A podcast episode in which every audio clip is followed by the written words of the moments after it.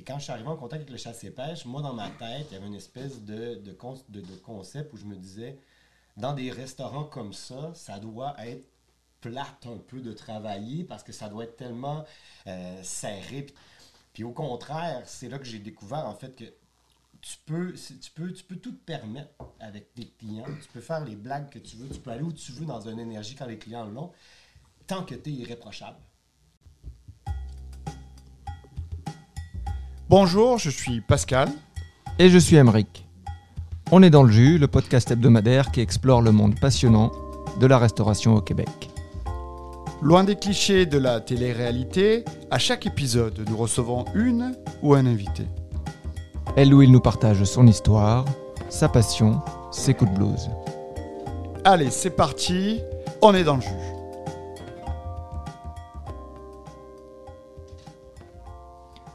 Aujourd'hui, on est gâté, on reçoit non pas un, mais deux invités. Deux amis qui gèrent une affaire ensemble. Bonne idée ou pas, ils nous racontent leur expérience. Aujourd'hui, ce sont Gaïska et Maxime qui sont dans le jus. Gaïska, euh, Maxime, bonjour. Bonjour, Allô, allô.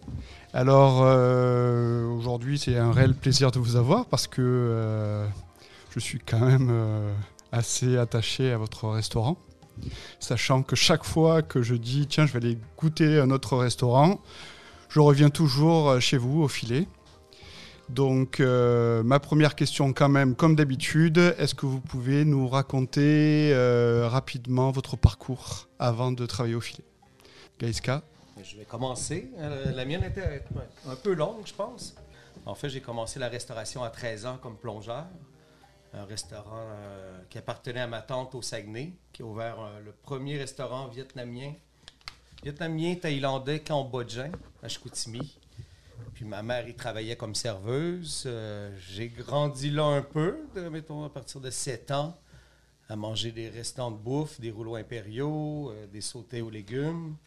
Puis j'ai commencé à travailler à 13 ans à la plonge, jusqu'à 20 ans en gros. Après, j'ai fait cuisinier, j'ai fait serveur à la toute fin. Je suis parti pour Montréal pour étudier. J'ai fait un bac en études hispaniques, tout en restant en restauration. J'ai fini mon bac et puis j'ai continué ma carrière en restauration. Comme euh, beaucoup de nos invités, à un moment donné, tu t'es trouvé plus rapidement dans la restauration que dans les études une- Ouais, je pense que oui. Je pense que l'université, même si j'ai toujours aimé apprendre, euh, étudier, en gros, euh, j'ai pas trouvé ma place, euh, ni en termes de, salaire ou de style professionnel. En fait, je voulais enseigner l'espagnol au début, après avoir complété un bac de, de 4 ans en études hispaniques. On me dit que ça prenait un, un bac en enseignement qui durait encore un autre 3 ou 4 ans de mémoire. Aujourd'hui, je, prends- je pense qu'il prendrait n'importe qui. mais- Tu peux y retourner aujourd'hui, puis Oui, non, exact, aucun exact. problème. là. T'as la, job, t'es engagé, t'as la permanence. Tu as euh, ensuite t'as travaillé euh, au Continental? Euh, oui, ben moi, quand je suis arrivé à Montréal ou quand j'étais aux études, j'ai commencé au Misto. J'ai toujours eu la chance de travailler. J'ai- travaillé à peu d'endroits, mais des, des- beaucoup de temps avec des grandes équipes que je considère encore. À toutes les places, je considère qu'on avait des grandes équipes qui m'ont beaucoup appris. J'ai commencé au Misto, jeune, comme suiteur, à mon arrivée. Euh, la, place, euh, la place roulait, même si c'était des- de l'italien euh, vite fait, bien fait. Ensuite de ça, j'ai fait là, un bar qui s'appelle le Verre Bouteille durant cinq ans, où j'ai appris un peu plus les scotch, euh, les alcools forts, comment servir dans le jus avec un cabaret. Ensuite de ça, j'ai fait le Continental et le filet par la suite. Ça Ouh, se ça résume fait- à ça. Ça fait 11 ans. Ça fait depuis 2011 que je suis au filet. Donc ça, c'est une, Donc, une- t'as- une éternité dans la restauration. là. Oui, je pense que oui.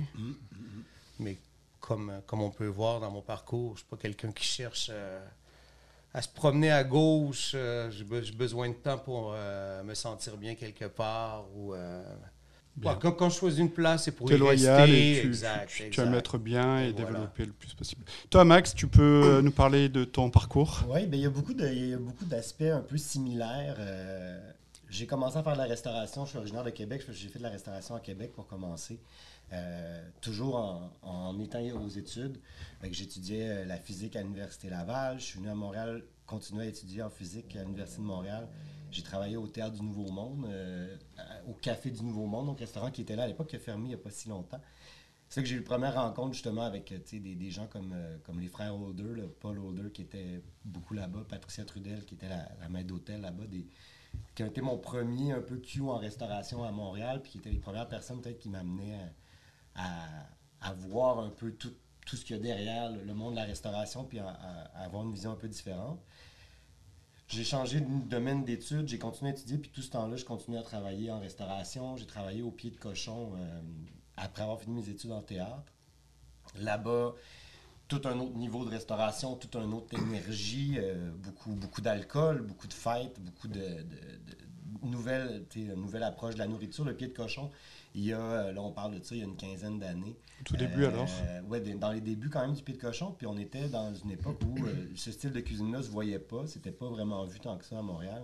Et euh, c'était c'était un, tout- un tout nouveau style et de service pour moi, puis de nouveau, de, de- de nouvelles approches un peu sur, sur la nourriture, sur la carte des vins qui était moi un premier contact avec des vins un peu plus haut de gamme, puis avec ce, que, ce qui allait autour, puis les connaissances que ça prenait.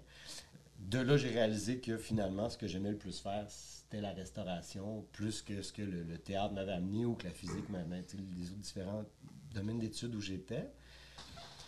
Du pied de cochon, après ça, je suis parti travailler aux Trois Petits Bouchons, euh, où là, j'ai rencontré les vins nature euh, pour la première fois avec euh, un restaurant qui mettait vraiment ça de l'avant et qui était, vraiment axé sur cette idée. Puis je pense que aussi à Montréal, c'était dans les premiers, je pense qu'ils l'ont mis de l'avant de cette façon-là, en, faisant un- un- une carte totalement orientée sur le vin nature. On voyait du vin nature sur les cartes un peu partout, mais personne se. Un commitment un peu que, que, que le Trois Petits Bouchons ont fait. J'ai fait mes cours de sommellerie pendant ce temps-là. euh, et de là, justement, c'est là que la, restauration a vraiment été une décision euh, finale un peu dans mon, dans mon parcours. Je fais, OK, c'est vraiment ça que je veux faire. J'ai fait ma sommellerie, les trois petits bouchons.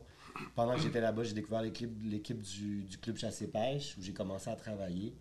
Euh, du chasse et pêche. euh, ensuite, euh, quand on a ouvert le restaurant Le Serpent, le même groupe a ouvert le Serpent, m'ont demandé d'aller ouvrir le Serpent avec eux. Et euh, j'ai fait huit ans au Serpent. Puis, pendant la pandémie, à un moment donné, j'ai eu, un petit peu envie de, de, de- changer le mal de place, mais tout en restant un peu dans le groupe. Tu sais, le- je suis très attaché euh, aux gens avec qui on travaille dans les trois restaurants. C'est devenu des, amis euh, bien avant d'être euh, des, patrons, des collègues. A énormément d'amitié qui s'est développée au fil des ans dans ces, dans ces rapports-là. Et l'idée de travailler avec Geska aussi, avec qui j'avais jamais travaillé euh, avant, euh, m'intéressait quand même pas mal aussi. Est-ce que vous vous connaissiez avant euh, de travailler dans le même groupe ou pas du tout? Oui, ça fait 25 ans environ qu'on se connaît. Ouais, ben, je pense qu'on s'est connus quand je, quand je suis arrivé à Montréal. De, de Québec, je suis à Montréal. Gaston était déjà, était déjà à Montréal, lui, du Saguenay. Et euh, la, la vie nous a. moi, un, un bon ami de Québec avec qui je déménageais est devenu ami avec son frère. Je pense que ça a été le premier lien un peu. Donc, Exact, Charles et Gorka se sont rencontrés. Nous, on s'est rencontrés dans un cercle d'amis communs. On est très vite devenus euh, des, des- des- des très, très bons amis et des Je meilleurs sais pas potes. pourquoi. Je sais pas. Est-ce que Ça doit être euh, Ça doit être l'alcool. ouais, l'alcool euh, dans le vin peut-être Exact. Ouais, votre passion du vin Parce que tous les deux, vous êtes des passionnés du vin quand même. Oui, j'ai l'impression que. Tu sais, je- pense qu'on s'est beaucoup retrouvés. euh, on, était, euh, tu sais, on était dans la début vingtaine. C'était les, les belles années. À, mo- moi, j'arrivais à Montréal, puis euh, je, découvrais un peu tout ce qu'il y a à découvrir. euh. puis effectivement, l'alcool, le vin, mais les soirées un peu tardives, euh, les, petites soirées de party pendant les études et tout ça. Puis ça, a créé une, amitié qui s'est développée au fil du temps. Mais je pense que, tu sais, c'est aussi beaucoup, on a beaucoup les, on a beaucoup les mêmes valeurs, on a beaucoup les mêmes idées sur plein de choses. Puis en même temps, est-ce qu'on les avait tant que ça à 20 ans ou si c'est parce qu'après 20 ans de- d'amitié, on finit par, euh, par devenir un peu la, la même personne? Le même. Donc là, ça fait 25 ans que vous connaissez? Environ, ouais. environ. Environ. Euh, ça fait combien de temps que vous êtes dans la restauration? Un peu plus 25 ans à peu près? Euh, ben, ça fait, ça doit faire. Je suis arrivé à Montréal en 2000, donc disons que ça fait 23, Ok. 22, 23 ans qu'on se connaît. Ok. Moi, j'ai fait de la restauration avant ça pendant peut-être une année à Québec, peut-être deux ans avant. Ça doit faire, un- disons que ça fait 25 ans que je suis dans la restauration, que j'ai commencé mes premières armes euh, en restauration. Là. Toi, Jessica? J'ai commencé à 13 ans, comme je disais. Ah ouais? Quand allant aussi de la plonge. Ouais, donc ça fait, euh, considère qui est- qui Ça est- fait une trentaine d'années déjà. Exact, exactement. Est-ce que la, la décision c'était de travailler ensemble et donc vous vous êtes retrouvés au même endroit ou est-ce que c'était une opportunité de que toi tu avais la possibilité de rejoindre l'équipe euh, du filet et tu t'es dit bah il y a mon il y a mon chum qui est là, je vais y aller avec? Je pense que c'était un peu plus le. Avec la pandémie, pendant l'arrêt de, de la restauration, euh, il y a eu des réorganisations d'équipes dans les trois restos, au chasse et pêche, au serpent, au filet. Euh, moi, le premier approche, j'avais envie de, bouger un peu du serpent, un, endroit, que j'adorais, mais il n'y avait plus nécessairement besoin euh, du, rôle que j'apportais avant au restaurant, vu la réorganisation. Et euh, j'avais envie un peu de, changer d'air. Après avoir jasé avec, avec Hubert, puis avoir vu un peu dans qu'est-ce qui se passait dans les deux autres restos, euh, c'était au filet où il y avait plus de, de, mouvement, où il y avait peut-être plus une opportunité de, m'installer là-bas. Puis, euh, ben, Gasca se fait un peu imposer, je pense. J'ai été très chanceux d'avoir Maxime au retour de la, pandémie, honnêtement. L'équipe, c'est vrai qu'elle a bougé un peu plus qu'ailleurs au filet. On a perdu des grands soldats comme Pat Adolphe, euh, Rebecca, Grégory, Pat Saint-Vincent qui était un des propriétaires. Donc, euh, on repartait un petit peu à zéro, si je peux, euh, sans faire, euh, sans être péjoratif. Puis Maxime est venu m'aider, puis une chance qui était là. Une chance qui était là, honnêtement. Alors, comment ça s'est passé Comment euh, vous avez réparti les tâches? Côté tâche, ben Maxime a pris tout de suite beaucoup de responsabilités parce que dès son retour, je me suis cassé la jambe. J'ai pas pu retourner au travail tout de suite. Fait que c'est lui qui a pris euh, avec Patrick le, le lead de la réouverture. C'était quand même quelque chose qui, qui, s'est fait euh, rapidement. Tout le monde avait hâte de sortir au restaurant, tout le monde était excité. Euh, il manquait de cuisinier, l'équipe n'était pas prête. Donc, lui, il a, vu ça tout de suite. Il est capable d'en prendre. Donc, Donc, il a pris. oui, puis, puis le fait, le fait de dire euh, comment on a réparti les tâches, mais je pense qu'on a fait de notre mieux. Genre, c'était pas une situation dans laquelle où on, on arrive dans un restaurant, s- les choses roulent normalement. Les choses étaient déphasées à bien des niveaux pour des raisons qu'on connaît. Puis je pense qu'on a fait, on a fait de notre mieux, genre avec des, des- des- des- des nouveaux employés, avec du manque de staff en cuisine, avec. euh, J'ai l'impression que le. On n'a pas, on s'est pas vraiment fait de, de, de- répartiment de tâches. On n'a pas dit, OK, toi, tu t'occupes de ce dossier-là, je m'occupe de ce dossier-là. Je pense que Gasca n'était pas là. Moi, je suis arrivé au filet comme le nouveau. J'étais un nouveau, on commençait, mais euh, euh, justement, il y a beaucoup d'anciens qui étaient partis. Il y avait du staff de soutien qui revenait à la suite. En service, il a rapidement fallu qu'on engage. Fait que de nouveau, je me suis vite retrouvé être un ancien parce que j'avais le bagage du chasse et pêche et du serpent aussi. Donc j'arrivais confortable, contrairement à quelqu'un qui aurait été complètement nouveau à l'équipe. Et je connaissais déjà les gens. Fait que je pense que sans, sans prendre de responsabilité, euh, sans écrire, OK, moi je gère ça, je me suis vite retrouvé un peu avec un rôle de leadership à prendre les nouveaux puis à essayer de les, diriger comme je savais qu'on voulait le faire. Euh, avec euh, Pat Saint-Vincent qui s'en allait, puis Patadov qui est parti pas longtemps après aussi. Rapidement, je me suis retrouvé à être un des plus le anciens. deuxième aussi. plus ancien après trois mois. Ouais, c'est ça. en ce moment, je veux dire, il y a, il y a Yassou qui est, qui, est en- qui est là depuis le début. qui est le chef. Qui est le chef, notre chef qui, est- qui est là depuis le début. Il y a Geska, il y a Tom, notre plongeur. Puis après, c'est moi le plus ancien. On est des restaurants qui ont la réputation de garder leur staff depuis très longtemps. Geska est un bon exemple. Euh, il y a beaucoup de gens qui sont au chasse et pêche encore, qui sont là depuis l'ouverture. Il y a des gens qui sont au serpent depuis l'ouverture également. C'est un restaurant qui a 9 ans. Fait que de se retrouver aussi rapidement, aussi ancien, c'est vraiment la pandémie qui a un peu créé ça. C'est moins, moins classique.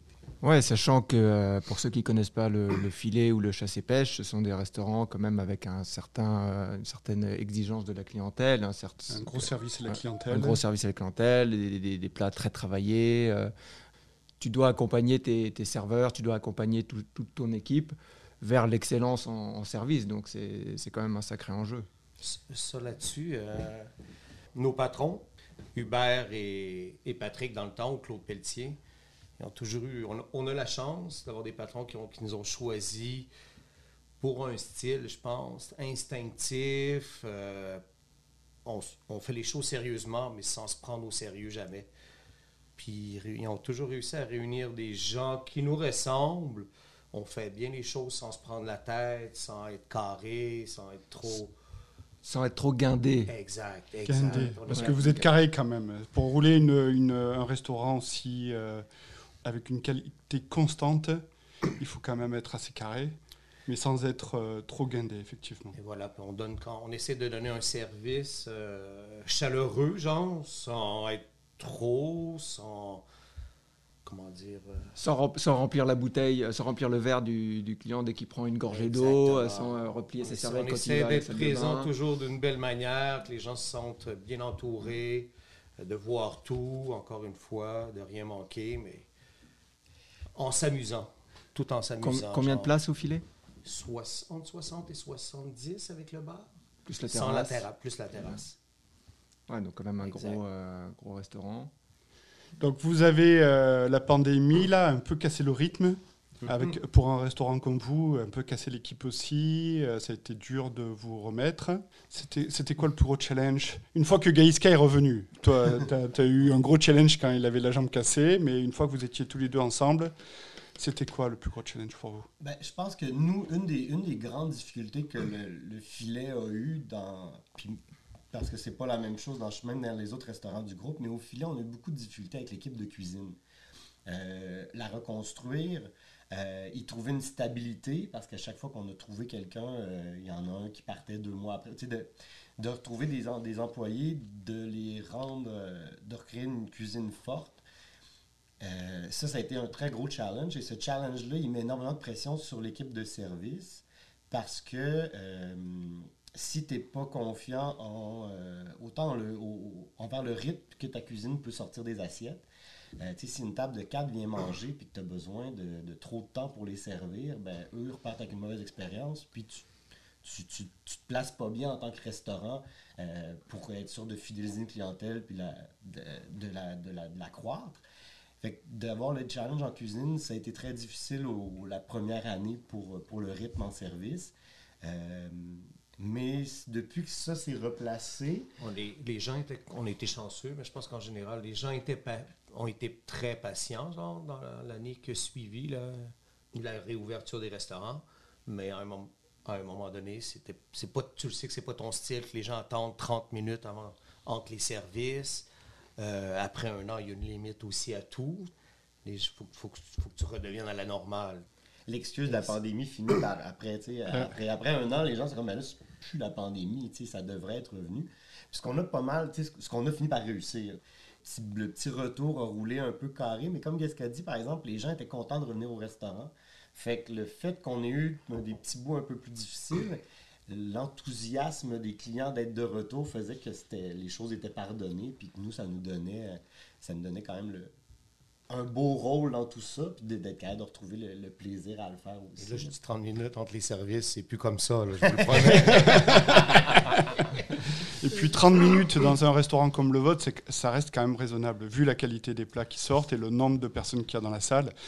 On est... Ah, ils n'ont pas l'air d'accord. Mais, ah, ils n'ont pas l'air d'accord. Plus ou moins, parce que nous, on aime bien euh, travailler sur le, dans, dans- dans l'esprit du partage. Fait que c'est souvent des 4-5 services, pour, même pour une table de deux. En débutant avec les huîtres, les tartares, poissons cuisinés, les viandes, desserts. Les fameuses huîtres au miso. Oui, exact. Je vous donnerai la recette. euh. ça, ça a mis à peu près Donc- combien de temps pour stabiliser? Ben, ça a, pris, ça, a pris, ça a pris du temps, honnêtement. Ça a pris un bon huit mois. Mais quand je dis une demi-heure, encore une fois, c'était- pas toutes les tables. C'était une table ou deux, mais pour nous, c'est impardonnable. Il faut que, faut que toutes les tables soient parfaites. Dès qu'il y a une table qui attend une demi-heure entre un ou deux services, c'est- beaucoup trop long. hein. Donc on répète, euh, on revient sur ce que on disait tout à l'heure, il faut Oui. être quand même assez être carré quand même dans votre restaurant, malgré la simplicité la cha- euh, et le, le- le chaleur, la chaleur du service. Et voilà. Pas la simplicité. Je, c'est pas le bon mot, je pense, mais euh, accessibilité du service. Le, le- le gros, euh, moi, ça, c'est un point que j'ai toujours trouvé extrêmement important en restauration.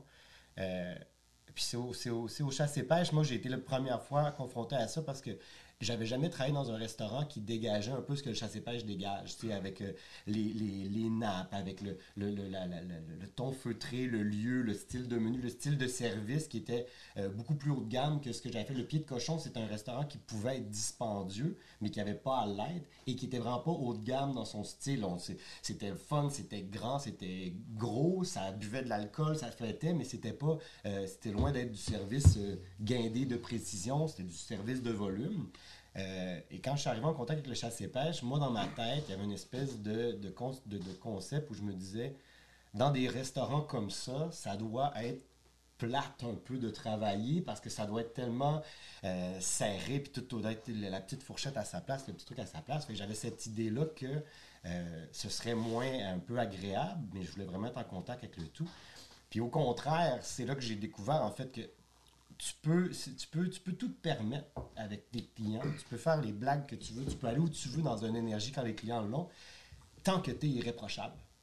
Si tout est fait à la perfection, après ça, que tu fasses une petite blague ou que tu fasses des trucs, ça va jamais euh, être déplacé parce que les gens sont dans une atmosphère où tout est bien fait.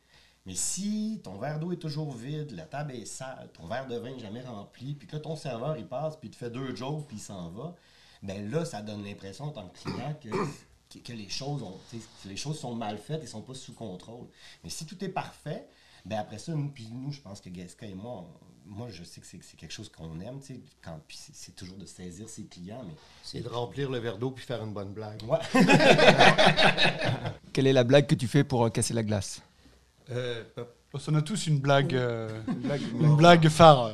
Euh, j'en ai, j'en ai quelques-unes, j'en ai quelques-unes. À l'entrée, genre, pour casser la glace, je, je sais que je nomme souvent les produits, euh, que ce soit les, les herbes, les légumes, les pousses, en disant qu'ils viennent du Mont-Royal, juste à côté. Ça, ça, c'est ma, ma- ma blague plate que je Une sors petite- trop, une trop, petite classique. trop souvent.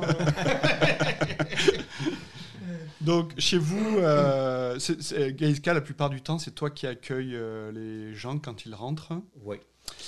Euh, imaginons, euh, tu as un client euh, qui est de mauvaise humeur À cause du parking. à cause du parking, parce que c'est le plus gros problème dans le quartier, puisque vous êtes sur euh, le Mont-Royal et euh, Parc.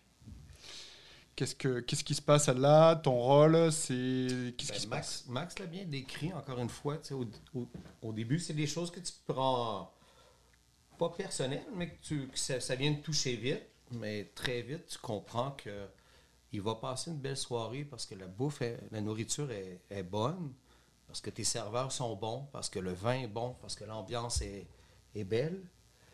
Donc, tu fais juste. Si tu l'écoutes, tu lui permets de, de, de se fâcher plus. Il ne faut pas que tu deviennes un exutoire parce que ça règle rien. Tu accueilles la personne. Toi, après, ton boulot, c'est de faire passer une belle soirée. C'est pas de l'écouter pour t'excuser sur le parking. On le ferait, on ferait que ça. Fait que tu l'accueilles, tu essaies de faire, faire comprendre en, en deux secondes en l'accompagnant à sa table, autrement dit, en lui souhaitant la bienvenue, qu'il va passer une belle soirée, qu'on passe à autre chose. Et c'est ça qu'on fait dans la vie, je pense. Est-ce que vous sentez que les gens ont changé d'attitude depuis le Covid Ils vous ont donné un an, d'après ce que vous disiez, ils étaient plus relax qu'avant, d'après ce que je comprends. Est-ce que c'est est -ce c'est toujours aussi relax ou est-ce qu'ils se sont un peu retendus en général? Disons, la lune de miel, ça a vraiment été euh, l'été 2021. C'était 2021, je pense. En tout cas, l'été, l'automne 2021, où là, euh, mon Dieu, les, les- les- gens arrivaient, euh, faisaient des accolades, tout le monde. On avait encore nos masques, mais les, les clients étaient contents de revenir. Mais je pense que le retour du balancier est un peu là. Les gens, on a la chance de travailler dans un restaurant où la clientèle en général est quand même facile. là. On n'a pas beaucoup. Moi, Non, je- on est très chanceux on là-dessus. connaît là, beaucoup de gens en restauration, puis je dis, moi, j'entends des histoires d'horreur de gens qui font du service, qui me content qu'est-ce qui se passe avec leurs clients, puis je suis comme, mon Dieu, je- nous, on n'a on a pas ça. Fait que ça, on est assez chanceux, mais on l'a quand même vu de temps en temps à la porte, le- la table de deux qui, qui arrive 15 minutes avant leur réservation. Puis on leur explique que la table n'est pas prête. Puis là, quand le, le- le 19h30 00 arrive, ben là, es-tu prêt? Parce que là, c'est, on a vite vu que de temps en temps, le, le retour sur ces gens-là, c'est fait, là. c'est fait déjà. Mais c'est ça, on n'est pas... euh, on est chanceux. là. On a une clientèle, euh, une clientèle quand même euh, plutôt sympathique et vendue à notre cause dans la des cas. On a dû en brusquer quelques-uns avec le, le changement de staff, des gens qui se sentaient plus euh, à la même place qu'avant, si on veut. Euh, des gens qui ont peut-être attendu une fois ça leur a pas plu. Euh, on peut, on, on peut, on peut rien faire, pas parce qu'on voulait pas faire notre boulot, mais c'était les, les circonstances. On n'est pas les seuls. On n'est pas le, le- on n'est pas le seul domaine non plus dans lequel c'est arrivé. Fait que- mais tout se passe bien dans le moment. On a une belle clientèle, les gens sont là, les gens sont heureux. Puis euh, Mais- on, a un peu, on a un peu réussi notre mission, je pense, qu'on s'était fixé sans, sans en parler. C'est de ramener les choses à la normale sans, sans souffrir trop. j'ai l'impression que, tu sais, dans, dans instant, comme je regarde le filet, moi, quand je suis arrivé, euh, il y avait beaucoup de clients, tu sais, il y a- il y a énormément, encore là, c'est ça, il y a beaucoup de clients qui sont associés à, à un serveur. supposons. Tu sais, euh, Patrick Adolphe était un serveur qui était là très longtemps, les gens l'aimaient beaucoup, Gaska, Greg qui était là avant, Rebecca, il y a des gens, quand ils arrivaient, ça, c'est les clients à Greg, fait, qui étaient toujours dans la section à Greg. Et quand tu as ça dans un restaurant, c'est génial. Et quand le, le, le- le rythme normal s'installe, supposons, bon, ben, Greg quitte. Mais les clients à Greg vont revenir, vont apprendre que Greg a quitté, puis vont se lier d'amitié avec les nouveaux serveurs qui sont là, mais c'est ils reconnaissent plein de visages, ils sont juste plus habitués avec Greg. Mais là, ce qu'on a fait, c'est qu'on a enlevé à nos clients tout le monde en même temps. Ouais. Fait qu'il y a des gens, des fois, qui rentrent, puis s'ils viennent un mercredi où Guesca n'est pas là, et que c'est moi à la porte, c'est tout du nouveau staff, mais des fois, il y a des gens qui ont dit Mon Dieu, on ne connaît plus personne. Ben non, vous connaissez plus personne, mais vous connaissez encore notre nourriture. Puis, si vous vous installez puis vous me donnez la chance, vous connaissez peut-être plus Greg, mais je vais vous présenter Nico, Steven, Anouk. sais, On, on- il y a du monde qui sont sur place puis qui vont vous donner le, qui peuvent vous donner encore une belle expérience ou non. Puis si vous n'êtes pas heureux, ben on vous aura malheureusement perdu, mais on en a gagné plein d'autres qui demandent maintenant des nouveaux serveurs et qui veulent être dans leur section. Fait que c'est le, c'est la vie. Ouais, c'est le, rythme, c'est un peu le rythme normal. Je pense que c'est ça, la pandémie a créé cette grosse coupure-là. Et euh, c'est ça, on est en train de reconstruire au filet une clientèle, puis on en voit de plus en plus avec tous les nouveaux éléments qui sont en place. C'est quoi le, pourcentage de clients qu'on peut qualifier de réguliers, que vous connaissez pas personnellement, mais au moins leur, leur, leur nom, ou je ne sais pas si vous les appelez par leur prénom. Je sais pas si je peux dire. Nous, il y en a beaucoup au filet, énormément. On a une clientèle fidèle qui, est, qui revient soit une fois par mois, ou trois mois, ou huit mois, mais après dix ans, même quelqu'un qui revient deux fois par année est un régulier pour nous. Euh, on les reconnaît, on sait, on sait comment ils sont, on essaie de reconnaître le style de vin, leur style de service, ou un client, un serveur qui préfère. Et on essaie d'être à l'écoute toujours de ces petits détails-là pour rendre euh, l'expérience la, la plus plaisante et complète, je peux dire. Euh, au filet, vous êtes euh, très très bien classé depuis pratiquement l'ouverture au niveau des meilleurs restaurants de Montréal. Est-ce que le propriétaire, les propriétaires, on va dire le pour simplifier, mais est-ce que le propriétaire a- vous achale là-dessus pour toujours euh, faire partie des meilleurs restaurants. Par exemple, aujourd'hui, je regarde là TripAdvisor. Le filet, vous êtes euh, 11e et Chasse et Pêche est 10e. Donc les deux restaurants du groupe, 10 et 11. Bon, TripAdvisor, c'est pas la Bible non plus, mais euh, On Quand est même. supposé être av- avant le chasse et pêche, par contre. Ouais, c'est ça, Ah, j'aimerais juste que ce soit clair, là. je me suis peut-être trompé. Si- S'il y a deux mauvais commentaires dans la journée, on sait d'où ça vient. Euh, on n'a jamais eu beaucoup de discussions là-dessus. Tu tu sur TripAdvisor, on peut avoir certains classements. Euh, la liste des 100 meilleurs restaurants au Canada est sortie. Euh, du groupe, il y a seulement le Serpent qui est là en 93e place, je crois. Le Chasse et Pêche, le filet, le filet n'y sont pas. Puis après ça, on regarde sur d'autres classements, on apparaît deuxième. Puis après ça, sur un classement, on n'existe pas du tout.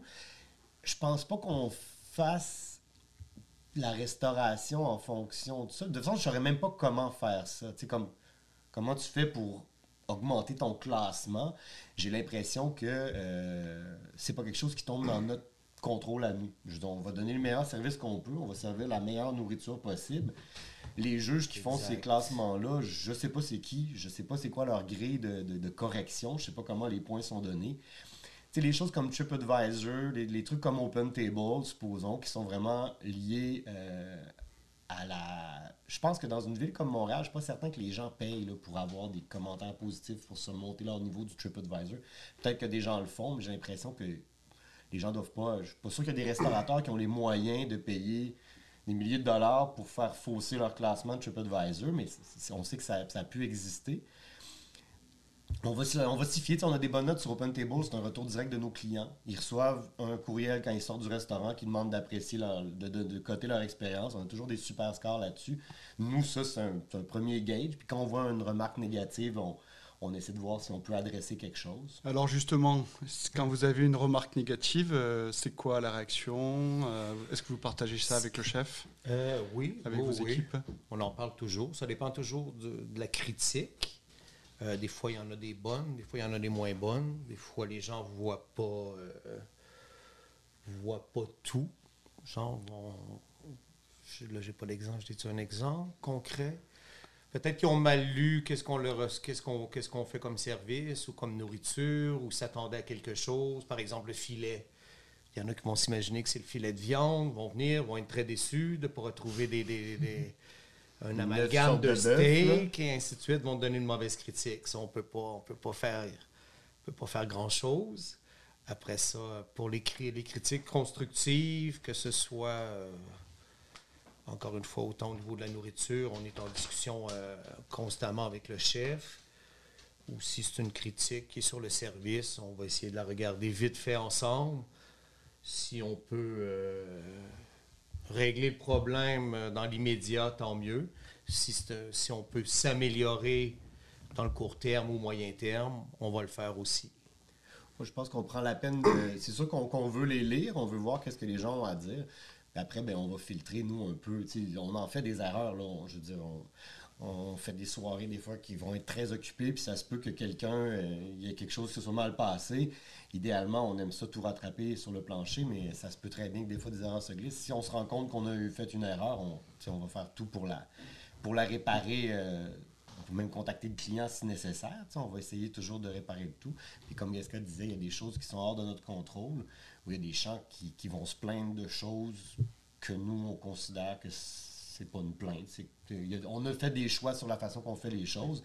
Si les gens l'apprécient pas, des fois, on va pas tout changer notre approche pour rendre un client heureux quand on sait qu'on on, on a pas mal le reste euh, de bonne humeur. Parlons vin. Ah, oui, quand même. Hop. S'il vous plaît, là, on, on évite le sujet depuis tout à l'heure, parce que On veut pas parler Vous de êtes- problème. oui, vous êtes deux amis euh, qui adorent le vin euh, dans un resto, euh, on va dire semi-gastro, gastro. Le vin, c'est important. Ça se passe. euh, comment vous travaillez? Quelle liberté vous avez? Comment ça se passe? Euh, ça se passe super bien. Encore une fois, toujours dans un style, on est très euh, Hubert Marcelet dans son style, avec Claude et, et j'inclus Yassou. Ils nous font beaucoup confiance. Ils sont allés chercher des gens qui sont. Qui, c'est des, des gens d'instinct, des gens des travailleurs, des, des gens, des êtres sociaux qui s'amusent, qui savent s'amuser tout en, comprenant le jeu, si on veut. On fait partie de ce jeu-là. Le vin en fait partie. Euh, des fois trop. Des fois euh, rarement peu assez. si je peux dire. Oui, nous, euh, on, goûte, on tous les vins avec les clients. On a des dégustations à toutes les, à toutes les semaines ou presque pour goûter les nouveautés, euh, vin au verre, euh, les nouveaux millésimes. On, essaie de, rester, euh, de rester à jour là-dessus. Euh, ensuite de ça, on peut boire avec le client. C'est Maxime et moi qui sommes gérants. On se fait offrir des verres de vin, on goûte, ça se fait d'une belle manière. Peut-être les serveurs goûtent aussi, genre, mais je pense que c'est plus Maxime et moi qui avons la chance de pouvoir accepter un verre de vin, des bons. Non, non, tout le monde en fait, tout le monde en fait, mais on, le- on le fait, on le fait d'une belle manière, je crois. On est, euh, on est chanceux. On a euh, le, le filet depuis l'ouverture, une cave de garde euh, dans laquelle il y a toujours des- des vins qui ont été emmagasinés, revendus après quelques années et tout ça. Il y a un roulement. Fait on n'a pas, nécessairement de vins qui ont été achetés dans les premières années du restaurant. Mais on a quand même la chance d'avoir des propriétaires qui ont pris la décision de, euh, consacrer du budget à ça tout le plaisir des vins, ben, là, en ce moment, on est en train de reconstruire un peu cette cave de garde-là. Fait que, tu sais, quand Nicolas, qui, est- maintenant le, sommelier, euh, Nicolas Smith, qui est maintenant le sommelier, qui s'occupe des achats, euh, quand on tombe sur des, produits qu'on aime et tout ça, ben, tu sais, on peut commencer, on, a toujours la liberté de dire, OK, ben, on va prendre un petit pack de ça, on va le cacher et on le revisite dans 2, 3, 4, 5 ans. Fait que ça, ça fait qu'en ce moment, tu sais, quand les gens viennent puis veulent parler de vin, euh, ben, on a, oui, notre carte, mais on a aussi dans le sous-sol des petites merveilles, puis selon l'intérêt des gens, le budget qu'ils ont à mettre et qu'est-ce qu'ils ont envie de boire, ben, des fois on a la chance de pouvoir aller fouiller un peu là-dedans. Fait que ça fait un- ça fait une belle euh, c'est un bel outil de travail. Ouais, c'est le- ça.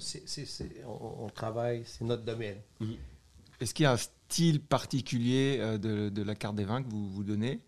Quel, quel est le style? Mais nous, on est très Bourgogne à la base, autant dans le rouge que dans le blanc. Euh, je pense que c'est un, style, une région qui va très bien avec, notre, avec la, le type de nourriture que Yassou sert. Euh, vous allez me dire que c'est sûrement un style qui convient à beaucoup de nourriture, je suis d'accord, mais c'est vraiment notre, notre phare, notre, notre direction, notre, euh, notre amour, c'est vraiment la Bourgogne. Puis ça crée un peu le, le, bon vieux. euh, est-ce que c'est l'œuf ou la poule? Est-ce que c'est parce qu'on a tellement de chablis à la carte que tout le monde commande du chablis ou est-ce que tout le monde commande du chablis parce en a tellement à la carte? Le- je sais pas. euh, nous, on est très, très entraînés sur la Bourgogne, effectivement. C'est ce qu'on aime. Une Bourgogne d'un style plus classique. On a, on a quelques vins nature quand même à la carte. On, on rejette pas le, le vin nature, mais on veut quand même des vins qui sont assez classiques dans leur, euh, dans leur style et des, euh, des choses qui sont bien faites. Moi, j'ai pas de problème avec le vin nature quand c'est bien fait, mais si c'est des vins qui ont des, des déviances et que l'excuse du vigneron ou du domaine, c'est ah ben non, mais c'est normal que ça fasse ça, c'est nature. Non. Un vin nature n'est pas censé avoir des déviances ou des problèmes. Un vin nature est censé être bien fait. Fait que c'est un peu, être là euh, pour accompagner une belle assiette de poisson qui coûte quand même cher. On n'est pas là pour euh, jouer au. C'est ça, on est. On forcer est... les gens à boire quelque chose qui, qui pensent ne pas être bon et que nous aussi, on est. On peut être d'accord. Quand vous parlez de Nicolas, le sommelier, c'est le sommelier du groupe ou c'est le sommelier du filet? Sommelier du filet seulement. Chacun. euh, Joris Garcia qui est rendu au chasse et pêche et Philippe Boisvert qui s'occupe aujourd'hui du serpent. Il est aussi propriétaire du serpent. Mais oui, il y a assez de boulot pour que chacun se concentre à sa tâche. Oui, puis les, trois restos aussi n'ont pas nécessairement la même signature de carte des vins. La carte du serpent est beaucoup plus orientée sur l'Italie. Euh, Philippe a toujours été, pour moi, un très, très grand acheteur, un très grand sommelier pour ça, d'aller dé- dénicher des, perles, des beaux rapports qualité-prix, des petits produits qu'on n'entend jamais parler vraiment. Puis il a monté une carte italienne. euh, quand même très très cool à Montréal, mais c'est vraiment pas les besoins que le filet a. Peut-être qu'entre le filet et le chasse, il y a peut-être un peu plus de ressemblance, mais encore là, le chasse et pêche a besoin de beaucoup plus de Bordeaux, par exemple. Beaucoup- il a besoin de certains vins plus que ce que nous, Plus classique. on va vouloir faire. Euh, fait que, tu sais, je pense qu'avoir un acheteur pour le groupe, ce serait quelqu'un vraiment dans le jus. il aurait bien de la misère à gérer tout ça, je pense. Oh, j'avais pas pensé. Bravo, Wow. bravo. Euh, un acheteur, on est dans le jus. Mais euh, non, c'est ça. Fait que je pense que c'est assez important. Puis pour nous aussi, ça nous met. Le fait que Nicolas soit maintenant responsable des achats, euh, c'est sûr que, si quelqu'un vient faire goûter des vins à, Nico et que Jessica et moi, on est là, on va les goûter, on va en parler ensemble, euh, on, euh, on, peut faire partie du processus, mais c'est vraiment à Nico à qui le, tout est remis. Je pense que c'est le fun aussi pour quelqu'un qui, qui est sommelier d'avoir d'avoir un, pas, pas une carte blanche, puis de se faire remettre le dossier, puis pas d'avoir quelqu'un qui supervise le groupe, là, qui vient dire à un moment donné, ah, ça, on peut pas. Je pense que c'est le fun que ce soit indépendant. Puis ça me donne à Nico toute la, la liberté qu'il peut avoir. Puis après ça, c'est sûr Même à nous, Ouais. ça nous donne la liberté d'avoir quelqu'un qui nous écoute de près. Si on a des besoins, si on a des choses à dire, si c'est un travail d'équipe qu'on fait. C'est un sommelier qui est trop souvent à l'extérieur ou qui est mélangé d'ambiance ou euh, Si tu le vois il y une a fois un par petit, semaine, c'est euh, pas assez. Il y a une quoi. petite coupure dans la relation euh, qui s'installe rapidement, je dirais. Qu'est-ce qu'on boit avec des huîtres au miso? Des huîtres gratinées au miso. De la Bourgogne. En fait, c'est la réponse qu'on va donner à tout le monde. Qu'est-ce Avec- qu'on boit avec un carré à l'érable, la Bourgogne? Avec les huîtres au miso qui sont quand même assez euh, généreuses en termes de, En termes de goût aussi, c'est des, de c'est des goûts qui sont très de- forts. Là, de calories, de, de texture. Ben, J'irais quand même avec un, un petit un vin de la Bourgogne, peut-être un viré clessé, qui a un petit peu de fruits, pas trop de bois, belle texture, avec un, sur un millésime frais, juste pour pas euh, briser le palais euh, tout de suite avec un vin trop, trop intense, trop chargé. Genre juste un... Mais en accord comme tel, je serais peut-être curieux, moi, d'essayer un, un petit chenin de Loire avec un petit côté un peu rich. Sur le- la, la miso, c'est peut-être pas mauvais. Est-ce que, euh, parce que c'est une question qui me, qui me vient à l'esprit de temps en temps, là, vous, vous vendez un vin euh, assez cher et là, le client vous le refuse, est-ce que ça vous est déjà arrivé? Souvent. Qu'est-ce qui se passe à partir de là? C'est pour ça qu'on goûte avec le client.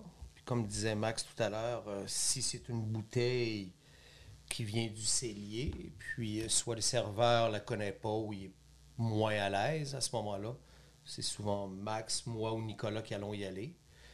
Et oui, des fois, tu as, un vin que tu fais vieillir euh, depuis 8 ans, depuis 10 ans, et ça se peut très bien qu'il soit soit pas bon ou soit que le client l- ne l'apprécie pas.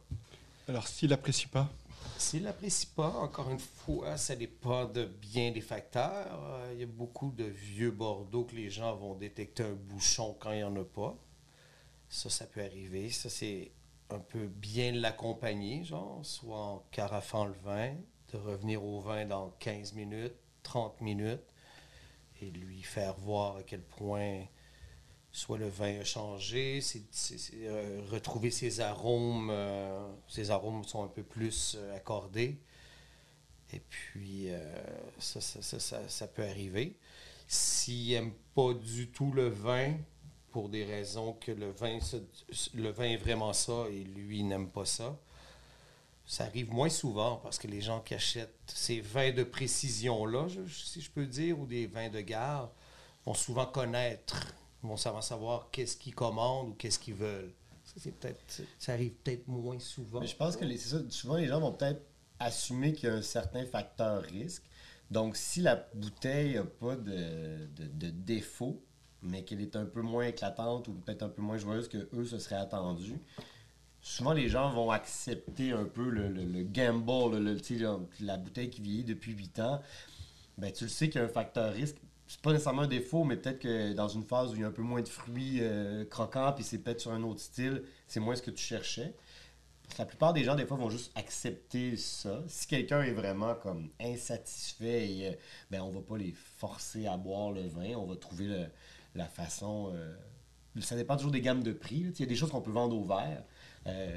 Une bouteille, une bouteille qu'un client aurait achetée à 200 dollars puis qui n'accepte pas, ben, tu sais, nous, on va essayer de vendre des verres euh, à nos clients qu'on va vendre à 40-45 dollars. si la bouteille est belle. Si la bouteille est belle. Oui, si la bouteille est belle, non, c'est ça. Si la bouteille est belle, tu sais, si l'e- si l'expérience est intéressante. Après ça, aussitôt qu'il y a un défaut du bouchon ou de l'oxydation, tout ça, ben On n'a aucun. On, on est là. On, le- on le reconnaît aussi rapidement. on va pas forcer on n'est pas là pour forcer personne. à, à à- boire quelque chose qu'ils veulent. bah écoutez, euh, merci d'avoir été avec nous pendant presque une heure. Merci beaucoup. Ça fait plaisir. Merci de nous avoir reçus, c'était bien agréable. Merci bien. Et puis, euh, si vous avez des suggestions chez vous euh, sur euh, des invités ou des sujets que vous voulez, vous voulez qu'on aborde, n'hésitez pas à les partager sur les réseaux sociaux. À bientôt. Ciao. Ciao. Ciao. Bye.